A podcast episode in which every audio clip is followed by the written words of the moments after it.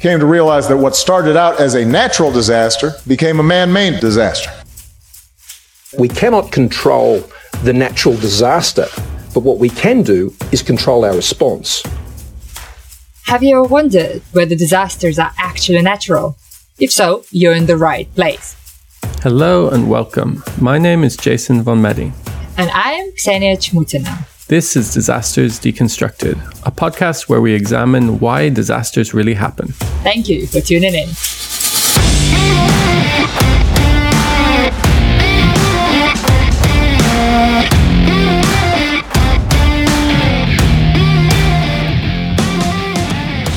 Hello, everyone, and we're back again. It's Monday. Jason and I are here, and we've got something exciting prepared for you, as always.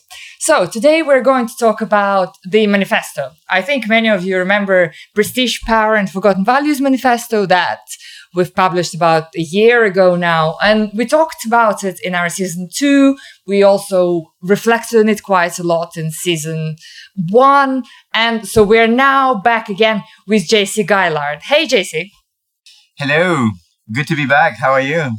We're good. And, you know, we're, we're so excited to talk to you about the manifesto today. I think last time I checked, we had about 350 signatures. So it's great.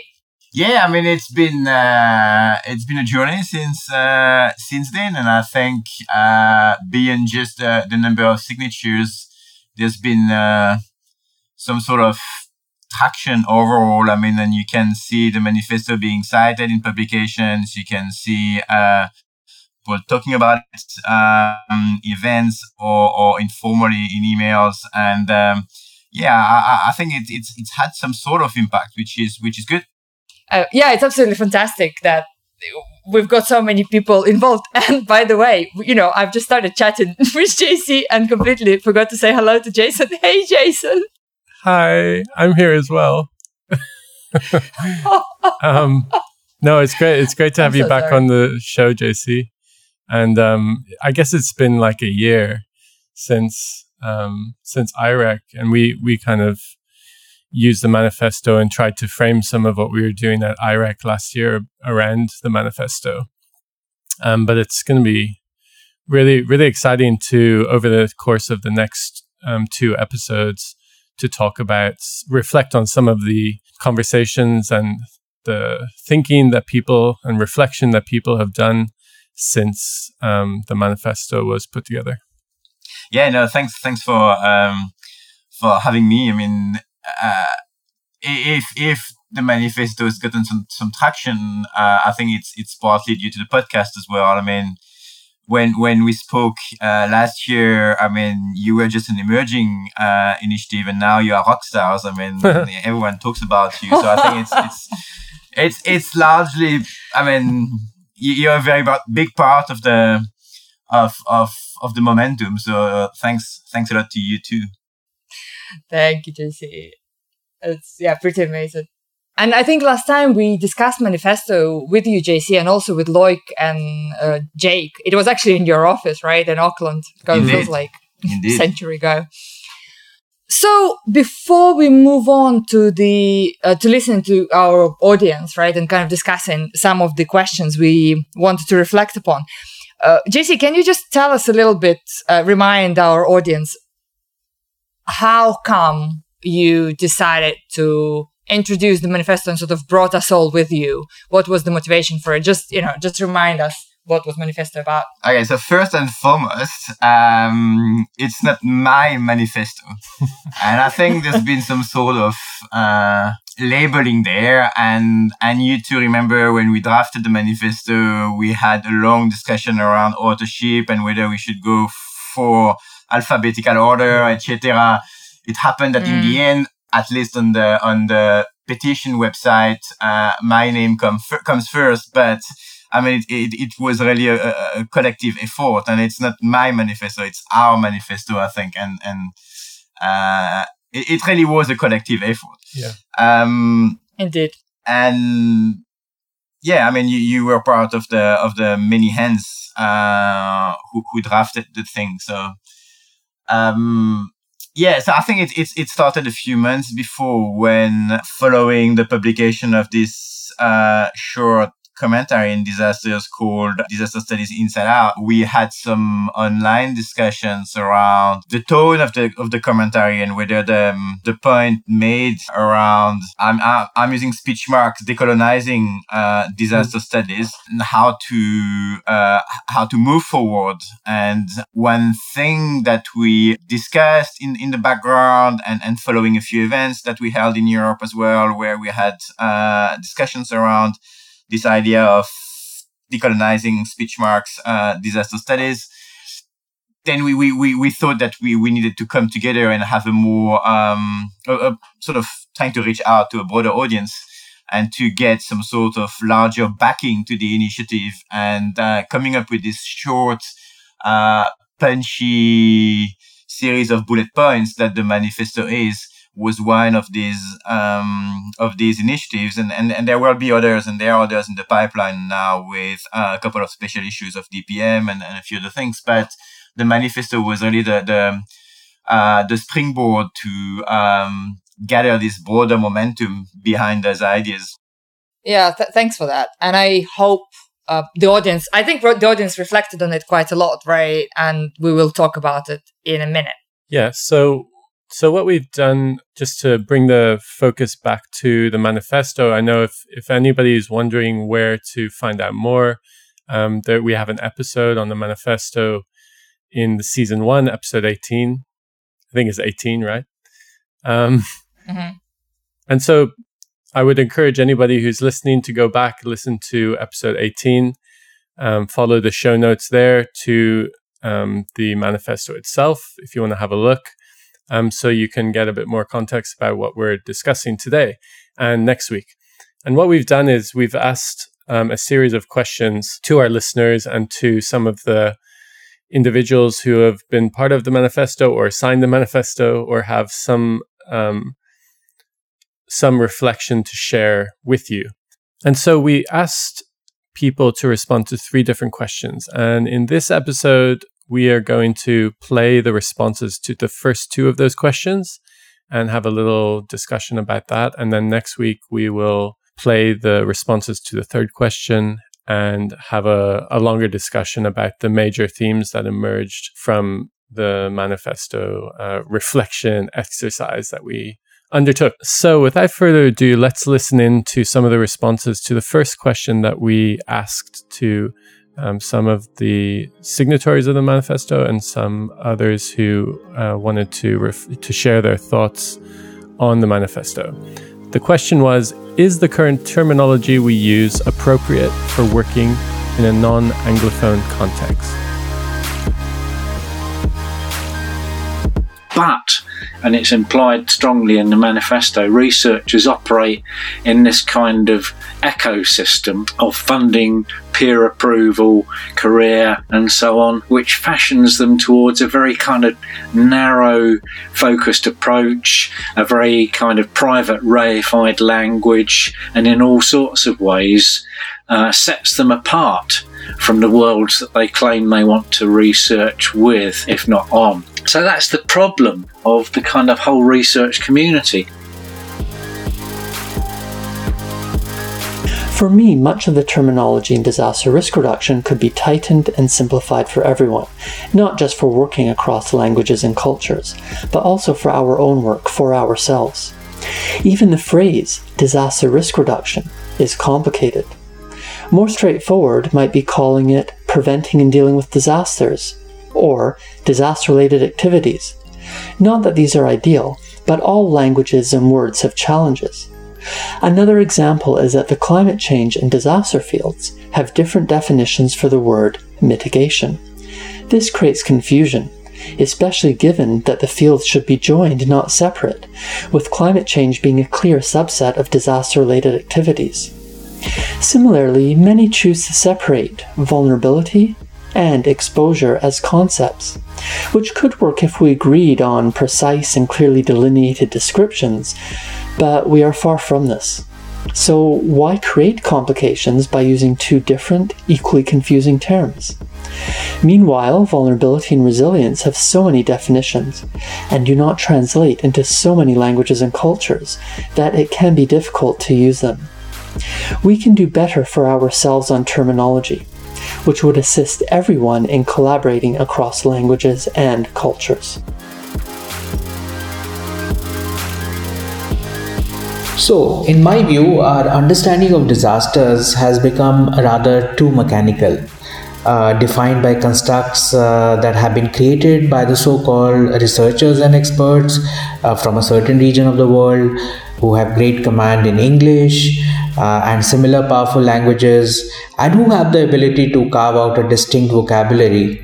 Uh, ironically, uh, that is more often self serving rather than serving the fundamental goal of improving the well being of people. I can rather say that in many cultures, disasters are so much intertwined with day to day lives of the people that extracting them out of this reality for the sake of making so called scientific analysis will rather do no service to addressing them but will merely serve the agendas of the researchers. Moreover, they are understood in local languages using indicators and vocabulary that may not have any parallel in the languages of mainstream discourse. These local manifestations are crucial to be understood and respected, or else we'll continue to control and steer research agenda with a colonial mindset without producing the desired betterment of human dignity and well-being. In Spanish, uh, concepts like resilience are taken from English. There is a lot of misunderstandings by the final users and readers. We need to do better in our explorations of other language diversity and richness in the DRR terminology. English terms dominate research and practice in the disaster management field is part of a larger challenge um, and that challenge is that language, ideas, and constructs that dominate the field come from above.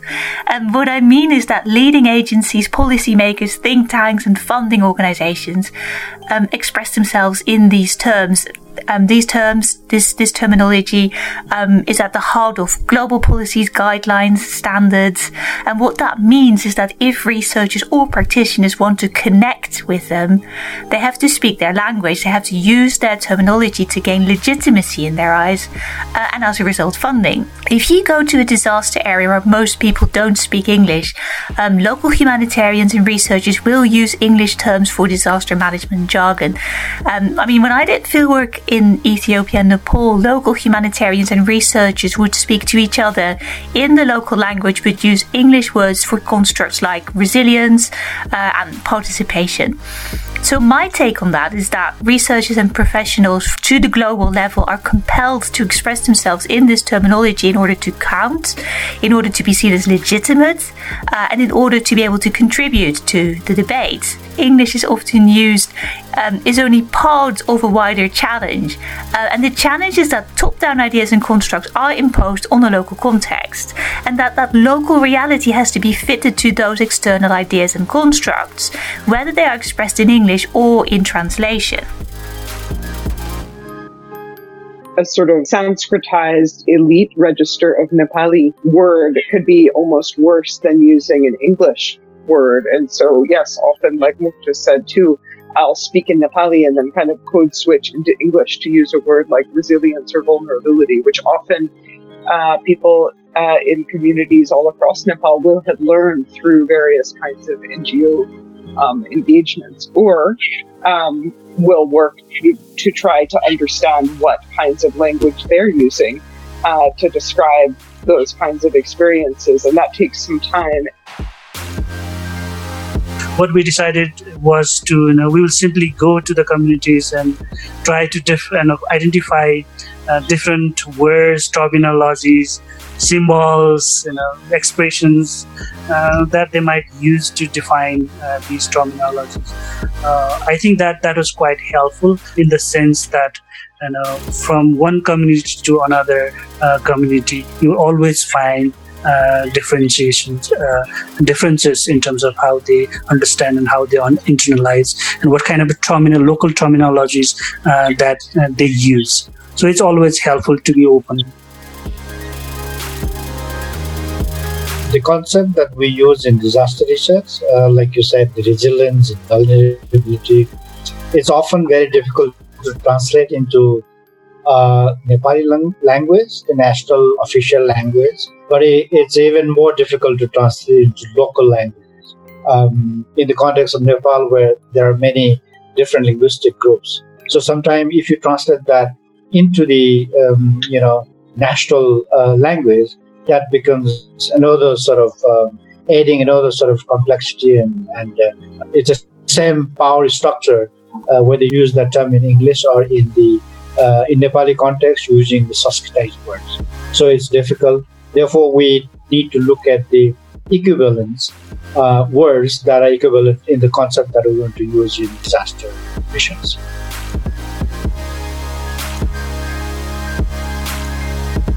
I consider that current concepts are appropriate to work in a non Anglophone context, in the sense that they provide sufficient elements to recognize that risk is a social construction, that disasters are not natural, and, on the contrary, they are the result of an inappropriate development model.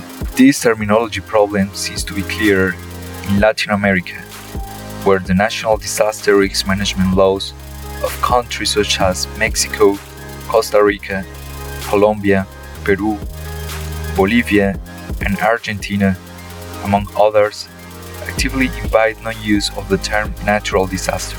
Reflection around the term natural disaster help us to understand that the current concepts are appropriate, but the terms are not. Adapting the Anglophone terms to the non Anglophone context is completely necessary. Otherwise, their practical application becomes limited. Such adaptation does not consist of a simple translation but a consultation between the stakeholders. A few years after we started the initiative, we started to realize that people on the ground, the people we were working with, were not really using the language that we had initially proposed for this project. For example, people on the ground never talked about resilience. The people in informal settlements very rarely talked about adaptive capacities or adaptation to climate change. When ordinary citizens use the Spanish equivalent of these terms, this resilience related jargon, it was only in very strained responses to researchers' questions or comments we suspected that something was wrong. Uh, for instance, when one of the respondents wanted to describe a person in their neighborhood, they would say, for example, Mariana, the name of the woman, has the right attitude to overcome any challenge. Initially, we thought, well, this is perhaps the equivalent of resilience. But later on, we realized that what people were telling us was, that, was not that much that this woman had a certain adaptive capacity. What they were telling us is that this woman had a certain attitude. We immediately noticed that we were distorting the messages by applying the language and the frameworks that made sense in English, but probably didn't make any sense in Spanish and in the informal settlements where we were working. We realized that maybe we were enacting kind of a new form of intellectual colonialism, something that we have criticized in the past. So we decided to change the attitude and start we started to listen to the words people were telling us.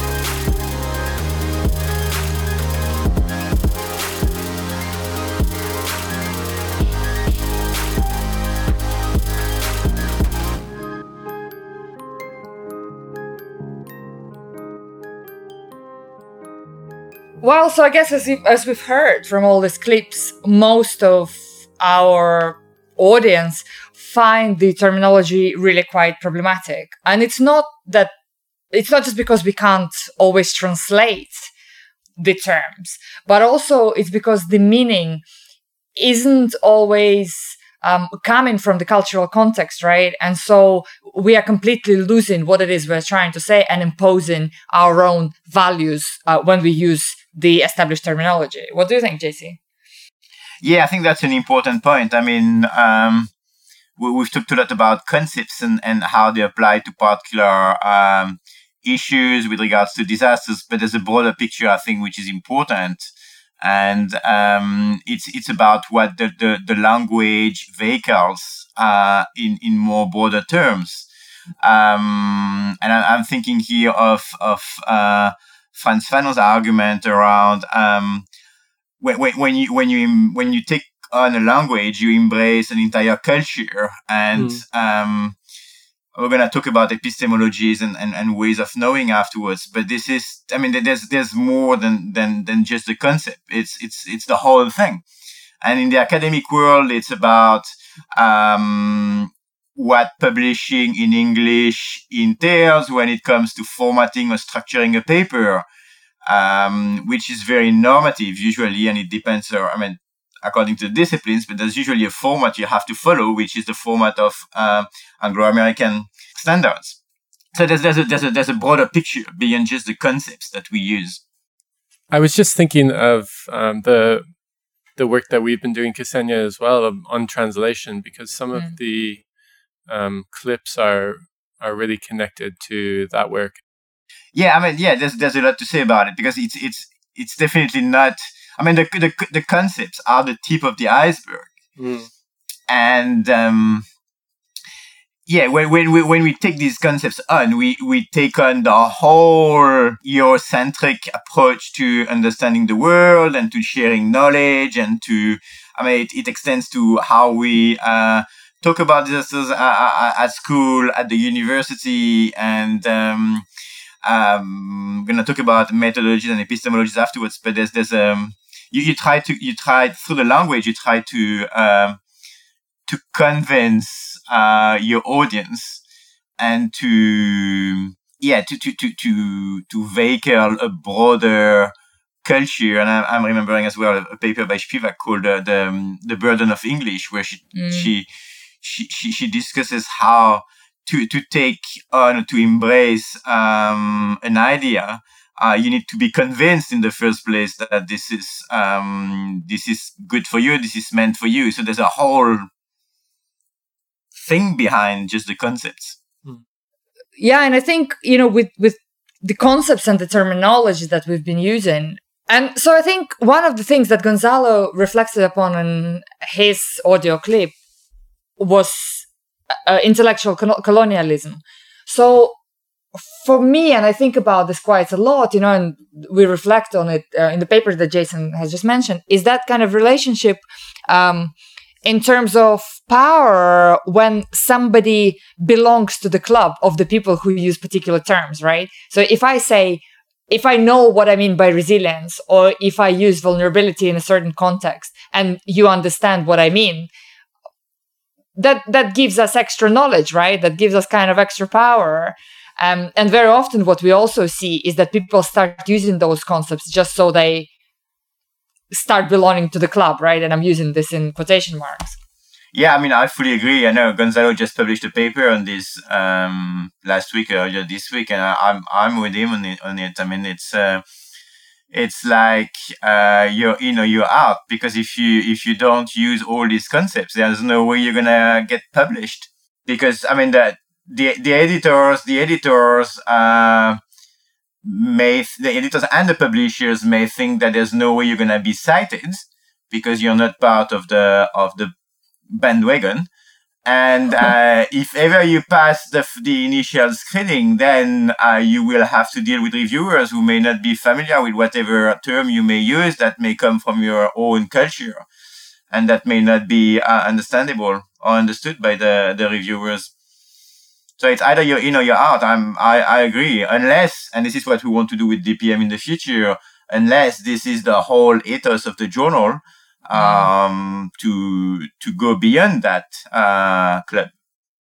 Yeah. And I, I, it's such a difficult thing to do though isn't it? How do we step away from terminology when uh, we just love it so much in academia? How do we encourage everybody else to step away from it? I mean million dollar question i guess. That that's that's one of the things we've been discussing uh, since last year i think since we um, published the manifesto it, depends who you are as well i think if you're um, uh, a tenured uh, later career researcher, uh, it's easier to not publish uh, something because you don't want to embrace the, um, the ethos of the the the book or the, the special issue of the journal. But if you're an mm-hmm. early career researcher and um, if your career depends, I mean, if your tenure or if your uh, future job depends on publishing something which is going to be cited, hence that requires to cite or to use a particular concept, then that's a bit more difficult. And um, I mean, we can't endanger the careers of, of young researchers, especially those from um, non-Western countries who, are, who, who, struggle as well and who have to use this concept. So it's a very, very tricky situation, as you said. Mm. And I think this brings us nicely to our second question. So we once we heard the clips about uh, terminology, we also asked our audience to reflect on the methodologies that we as researchers use. So what we wanted to hear about is whether the methodologies that we use serve our research purposes, whether they serve the research purposes of those who do not research in or from the Western context, I guess I should say. But also, most importantly, whether the methodologies that we use actually serve those who are researched. And I'm using researched in quotation marks. So let's listen what our audience has to say about this.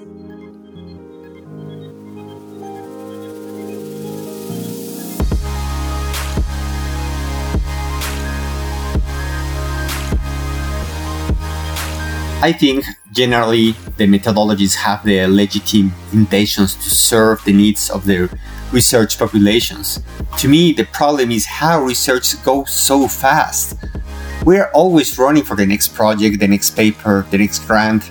Those dynamics are not helping us to make deeper engagement with the communities. The current research methodologies serve the needs of researchers coming from the global north. That does not mean that these research methodologies serve the needs of researchers coming from the global south or from those spaces where the research is being conducted. I think that the way we conduct research at the present time is insufficient in terms of the timing that we give to our research and the nuanced approaches um, that are required. I don't think that we're using the tools that we have available to make a difference.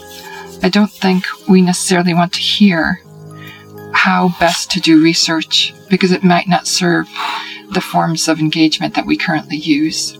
There's a disconnect in terms of, um, of time, of language, and the mediums that we use to share our insights. I think policymakers and practitioners want information now. They want it in smaller sized bites of communication than we are willing to give. And people might not necessarily want the level of nuance that researchers are comfortable providing. For certain research questions, those are indeed the right methods to use. However, the problem is that researchers who want to do more explorative research or researchers who want to focus on, for example, sense making or meaning making, because they need funding, they're sometimes pressured into using methods that are suboptimal for the issue they initially try to understand, and so they have to shift. Like, for example, I know of this NGO in Nepal that was doing really valuable qualitative research at village level after the 2015 earthquakes. They were researching the experiences and perceptions of local people in remote areas. When it came to the reconstruction efforts, they used community meetings and worked with a network of local journalists based all over Nepal. Now, a major donor learned about their work and thought that it would be improved if they conducted structured survey research instead. So they funded their research on the condition that they would undertake survey research. So as a result, they actually changed their approach and they tried to get to people's perceptions and understandings by using a pre-structured questionnaire instead of three open discussions they used before. So in my experience, donors tend to sometimes push for certain forms of research like the quantitative survey research because they think it's more robust. But obviously for certain settings and certain topics it's just not appropriate. So Researchers are sometimes pushed to use certain methods and focus on certain topics because they need money. And in that sense, the methods serve their needs. But when it comes to their needs to focus on the topic that they think is most important and use the methods that are most appropriate for it for that, and the opposite is sometimes true. Research methodologies are already defined by the researchers before going down to the field since the research proposal has to be prepared, submitted to, and approved by the institutional partners in order to secure funding support.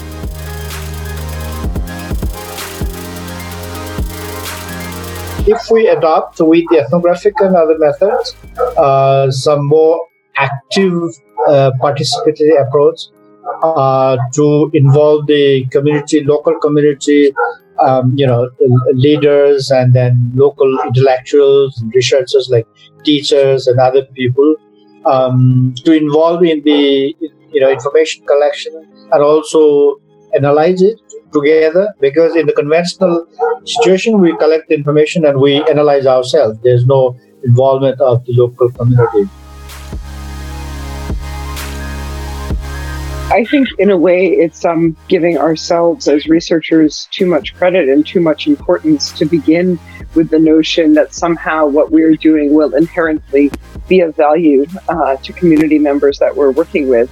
Um, in my past experience, sometimes that does turn out to be the case, um, but not always. And, and when it does, then it's it's in a way a sort of added bonus, or um, you know, in a sense, a really special moment when you can see that and where you see all uh, everybody who's engaged in a research process really uh, seeing how that has played out. But that takes a long time, and it's not usually evident um, at the starting point where often, no matter how much we say, well, we'd like to do participatory action research or develop community, um, we'll develop our research questions in a community um, based manner, still at the kind of you know funding level when we write a proposal, we're still defining the scope um, of inquiry uh, in a certain way, which hopefully is based on previous um, experiences with the community and is not too far off base, but still is going to be written in, in kind of the terms of um, Euro American academic institutions when we're applying for funding from those sources.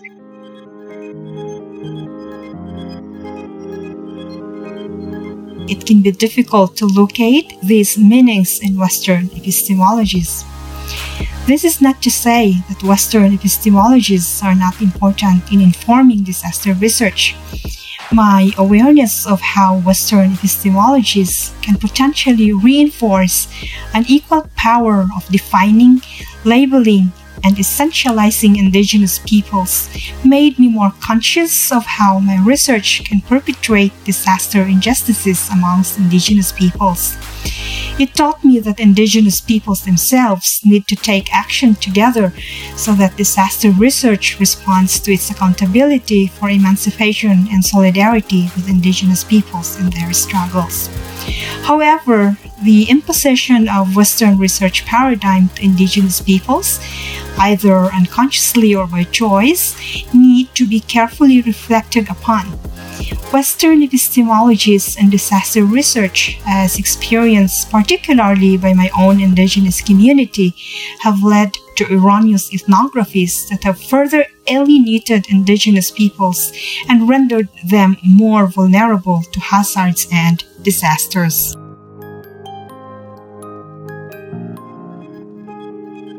There are many aspects of traditional knowledge and management practices that may be best understood by their bearers rather than outside researchers. Uh, external experts may be able to articulate traditional knowledge and produce great publications and then get famous. But if that knowledge has to help the communities who have evolved it through their trial and error over time, they must be involved not only in rediscovering the knowledge, they hold, but also further take the lead role in evolving and innovating this knowledge to address current challenges. I feel this act of facilitation is what we, external researchers and professionals who work in this domain of disaster risk reduction, can play and should play, leaving the final decisions in the hands of the targets of our research. I will include myself as one of those researchers, you know, who use specialized tools and skill sets to analyze physical, social, economic, institutional vulnerabilities and capacities. Uh, but in my view, the most important element uh, in this understanding of uh, vulnerability and capacity is attitudinal. Because attitudes and perceptions determine the way disasters are experienced and addressed by people which in turn are conditioned by their cultural backgrounds. As external researchers and professionals who are trained in Western education, we may construct disaster discourse using our own understanding, for example, of a tangible space with fixed boundaries and a linear time scale. But in many cultural traditions, these may have entirely different connotations. For example, rather than dividing disaster risk management into three phases of mitigation, response, and recovery, uh, before, during, and after um, disasters, many cultures actually may perceive disaster in a continuum without linear segregation between past, present, and future, or before, during, and after. Similarly, uh, in oral cultures, uh, many, many traditional cultures are in fact oral. Uh, they don't have written records. And in these cultures, space is experienced through stories that make up the mental construct for understanding a landscape rather than understanding it as a confined space defined by its geographical features, you know, as we are uh, many times trained in Western education to understand any landscape.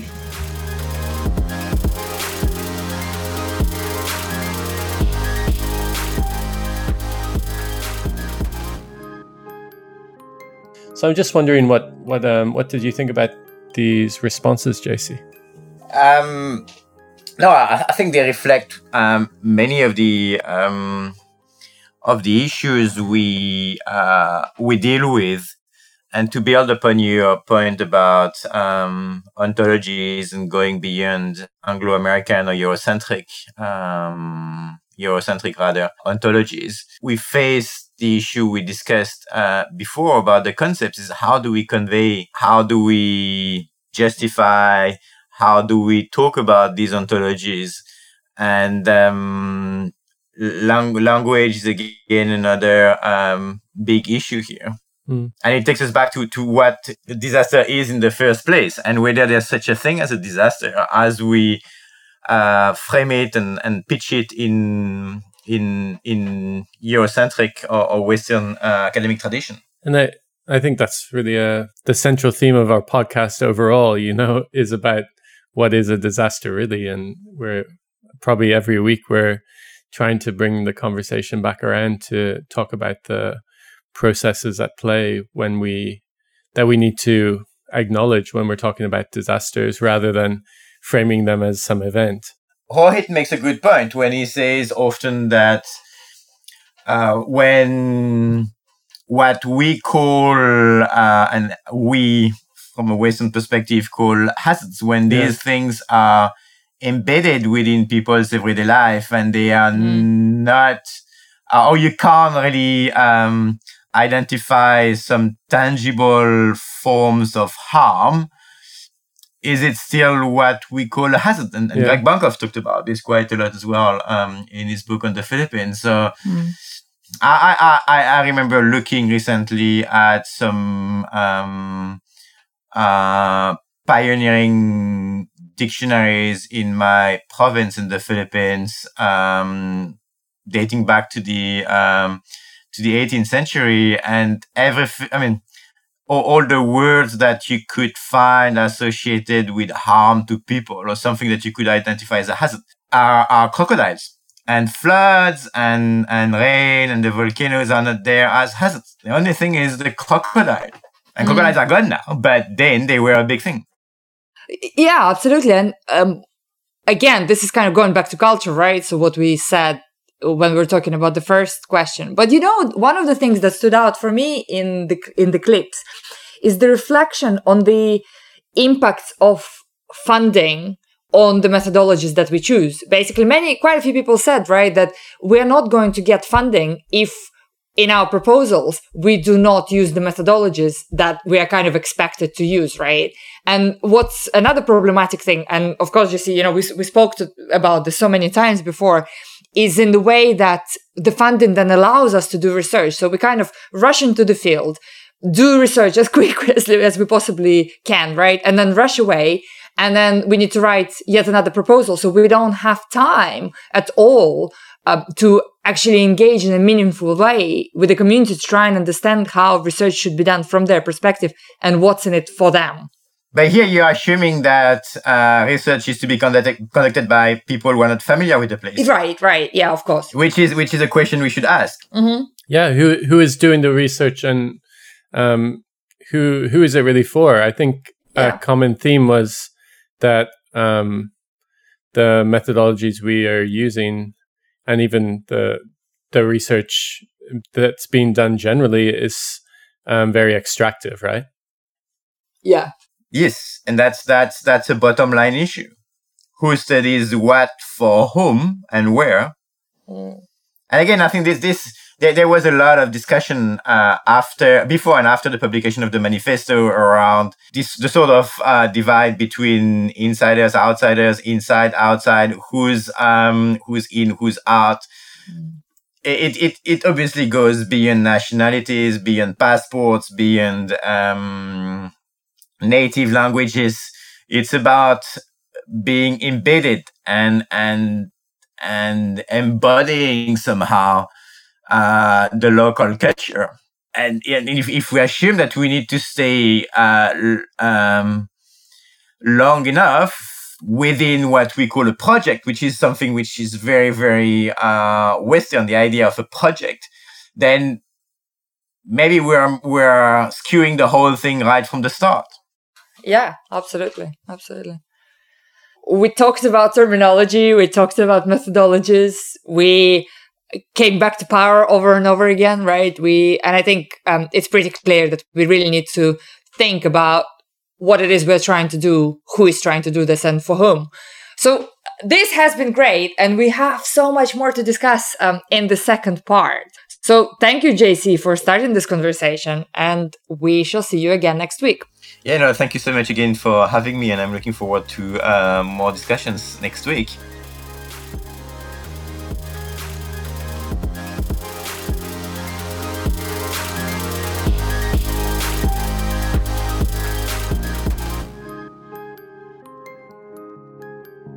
Well, thank you all for being with us today. And before you go, a few quick reminders about how you can stay connected with the podcast. You can find us on Twitter, Instagram, and Facebook at Disasters Decon. The podcast is available on all the major platforms. Please download, share, and most importantly, subscribe. And if you haven't already done this, we really appreciate your ratings and reviews on Apple Podcasts. This will help us to continue making content for you. You've been listening to Disasters Deconstructed, and don't forget, disasters are not natural. See you next time.